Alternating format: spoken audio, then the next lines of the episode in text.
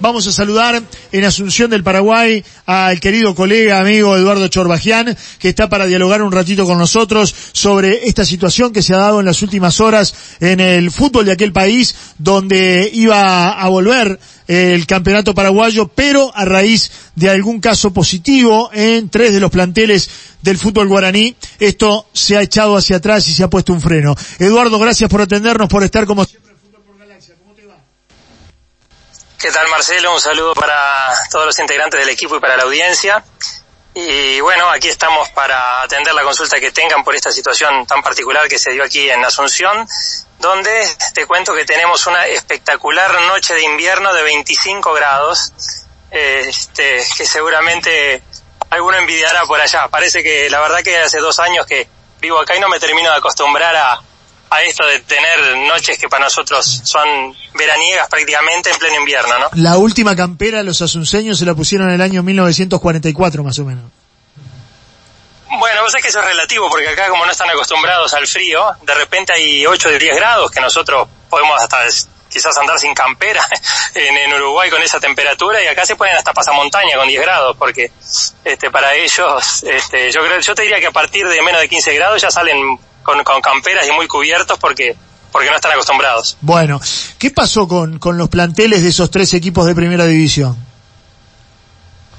Bueno, eh, el fútbol estaba previsto eh, que volviera hoy, eh, con la novena fecha del torneo que lidera eh, Libertad, seguido de cerca por, por Olimpia.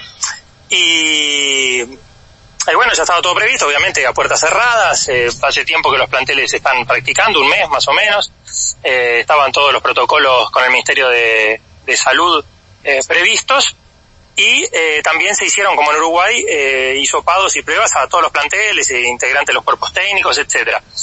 Y eh, algunos eh, planteles se habían hecho en clínicas privadas, o sea, no se hizo algún unificado como que se hizo en Uruguay, que iban todos los planteles a, a CAFO, o sea, cada cual se lo hacía en diferentes lugares, y entonces los resultados no salieron todos al mismo tiempo. Mm, o sea, todos los prestadores de salud, digamos, no, no, no informaron en, el mismo tiempo o no tenían los mismos plazos. Y bueno, y algunos este, resultados fueron entregados recién hoy, de mañana, cuando estaba previsto que a 5 de la tarde se iba a haber un partido, y, y, aparecieron un, un, montón de casos, eh, sobre todo en el Club 12 de Octubre, que es un club que, que ascendió este año. Eh, es el caso más grave, pero también aparecieron este, casos en Guaraní y en Esportivo San Lorenzo, el equipo que dirige nuestro compatriota Sergio Ortemar. Y, y, bueno, ante, ante esos casos prácticamente masivos son eh, 35 entre, entre los tres clubes, pero la mayoría de ellos, ahora no recuerdo bien si 28 o 30, son solo en 12 de octubre. Y entonces se, me, se, se tomó esta medida preventiva de, de suspender de, este, por lo menos hasta el miércoles en principio. O sea, es como que se daría tiempo a que se, a que se recuperen este, los casos que, que están activos que muchos eh, eran asintomáticos. Eh, bueno, ahora todos estamos acostumbrados a manejar esos términos, somos todos especialistas en COVID-19. ¿no? Uh -huh. eh, y, y, bueno, entonces eh, le, le, dan un plazo más para que, o sea, se supone que una semana ya van a estar bien, pero igual el Club 12 de Octubre, por ejemplo, seguramente no va a poder contar ni con la mitad de sus jugadores, porque... Claro. Ah. Van a tener que hacer un poco de reposo, ¿no? Ahora, Eduardo, empieza a circular a través de redes sociales un rumor con audios incluso que empieza a cobrar fuerza. Y quiero que vos me expliques este a ver si si si bueno si te llegó si pudiste averiguar alguna cosa este con relación a ese tema. Bueno sí eh, la, primera versión este que te digo es la versión eh, oficial que sale en la prensa, la versión oficial que está en un comunicado de la Asociación Paraguaya de Fútbol que fue emitido hoy mismo, eh, y realmente empezó a circular en, este, en las redes sociales un audio de, aparentemente de un directivo del Club 12 de Octubre, que es el que está más implicado y más este, culpado por toda esta situación. Eh, y antes de, de, decirte lo que dice el audio, te voy a decir por qué está culpado el 12 de octubre, porque es una situación insólita. Eh, hicieron el sábado pasado un asado, todo el plantel, los dirigentes y eso, porque era el cumpleaños del capitán, y se reunieron todos ahí en un asado, a comer un asado. y entonces ahí parece que alguno tenía eh, el COVID y se lo agarraron casi todos, o sea, una imprudencia absoluta, los quieren, o sea, toda la, la, digamos, el resto de los clubes y la Asociación Paraguaya está que vuela con todo eso, porque hace un mes que vienen tomando todos los cuidados, elaborando informes y, protocolos y todo para que todos se cuiden, y, y este, y, los integrantes de este plantel se reúnen a comer un asado de entre 30 a 40 personas. O sea, un, caso insólito, ¿no?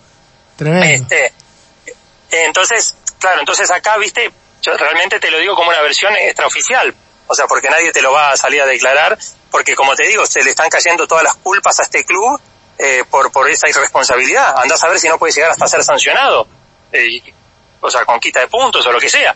Entonces, claro, quizás el, el dirigente, el dirigente este de 12 de octubre que sale a difundir esos audios, es difícil saber si no se está cubriendo para no, para que no culpen a su club, este, o si es verdad lo que, lo que maneja. Lo que, lo que él dice es que hubo mucha presión hacia la Conmebol de otras federaciones porque Paraguay iba a ser el primer país que empezara con dos semanas de ventaja respecto a la mayoría de los otros países y con respecto a otros más de dos semanas, entonces que los demás países se quejaban porque entendían que los clubes paraguayos iban a tener ventaja para cuando se reanudaran las competencias continentales, eh, que es en septiembre, ¿no? Ya la, Libertadores, si mal no recuerdo. Sí. Eh, entonces, claro, en un periodo de, o sea, los demás países iban a llegar a la Libertadores habiendo jugado tres o cuatro semanas y Paraguay iba a llegar con dos meses de competencia. Entonces, eh, dicen que, que en parte eh, la, la Colmebol eh, recibió presiones de otras federaciones por este tema y que, bueno, a su vez esas presiones a la, a la Asociación Paraguaya de Fútbol y que un poco, eh, este, por, por ese motivo, este, y poniendo estos casos positivos, este, como excusa, pero como sea, según él no serían tantos casos, ¿no? Según la, la, este, la tesis de este, de este dirigente, eh, bueno, eh, tuvieron esa excusa, digamos, para postergar un poco y, complacer eh, a, las, a, todas estas eh, dirigencias sudamericanas que los presionaba. Bueno, eh, es rebuscado, y entonces, Sí, sí. Eh, tampoco me, me, extrañaría que pueda suceder, ¿no? Eh, que otros países se quejen, que digan por qué empiezan antes. Este, porque bueno, Paraguay yo creo que después de Uruguay es el país que está mejor en Latinoamérica en cuanto a casos de contagio y eso.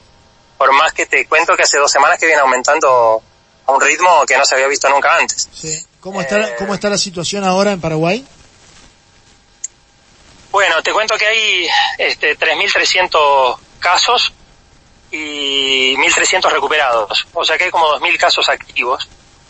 Y la verdad no te sé dar la explicación médica de por qué eh, en Uruguay, por ejemplo, se ha recuperado el 90% de la gente, o sea, hay más o menos 1.000 casos, de los cuales se recuperaron 900 y hay menos de 100 casos activos, ¿no? En Uruguay.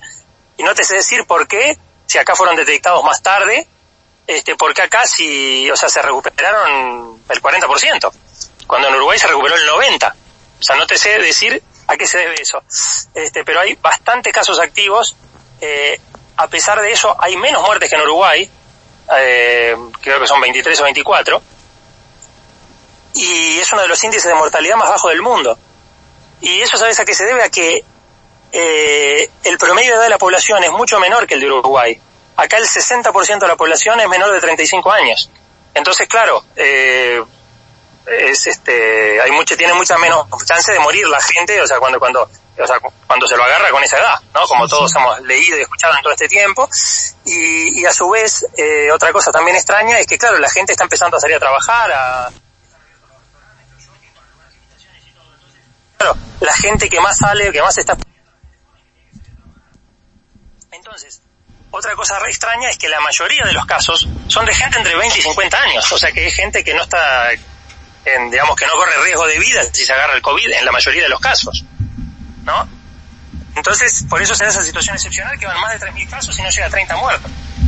Eh, y bueno, y después este, el problema por el cual está aumentando exponencialmente la cantidad de casos, te diría que en las últimas dos semanas, es porque se están volviendo muchos paraguayos que estaban trabajando en Brasil sobre todo en la construcción, eh, en, en, San Pablo, este, había muchos paraguayos que se van a hacer la zafra, viste, a, eh, a Brasil, pero como Brasil está en una situación tan comprometida y a su vez muchas de las obras se suspendieron y mucha de esta gente perdió el trabajo, no tenía sustento en Brasil y se vuelve a su país. Entonces, claro, el ser paraguayos, el tener la residencia, no le pueden prohibir, no lo pueden parar en la frontera, y menos sabiendo una frontera terrestre. La mayoría de la gente está entrando este por por ciudad, por la triple frontera, ahí en Ciudad del Este y Foz de Iguazú. Eh, entonces, eh, ¿qué pasa? De esos 3.300 casos, menos de la mitad en realidad se produjeron en, en Paraguay. O sea, la mayoría, la mayoría son de estos, de esta gente que está volviendo en masa desde Brasil y que ya se vienen infectados. Y el tema es que acá hay una cosa que creo que es el único país que lo aplica y que ha dado bastante resultado, es que a estos que, que, que entran, ¿no? Le dicen, perfecto, yo te dejo entrar, pero no es que te vas para tu casa, como en Uruguay, a lo sumo firmas una declaración jurada. No, no, te deja, dice, podés entrar, pero te tengo encerrado dos semanas. Entonces, o los tienen encerrados en una dependencia militar, custodiado por militares, o sea, como si fuera un campamento militar, digamos, ¿no? O en un gimnasio, los tienen ahí encerrados por 15 días, y luego cuando se llenaron todos los, los, este, esas dependencias militares, empezaron a hacer acuerdos con hoteles. Pero ahí el hotel te lo tenés que pagar vos. O sea, en los militares ellos te dan de comer todo y no tenés que pagar nada si te quieres quedar ahí. ¿no? En cambio en el hotel vos te tenés que, hay una determinada cantidad de hoteles que están asignados que eh, tenés que, quedarte encerrado en el hotel, no puedes ni salir de la habitación. Y bueno, y hay bueno, protocolos que se encargan de controlar que la gente cumpla con eso. Pero, ya te digo, si caes en el hotel, tenés que asumir vos el costo del hotel.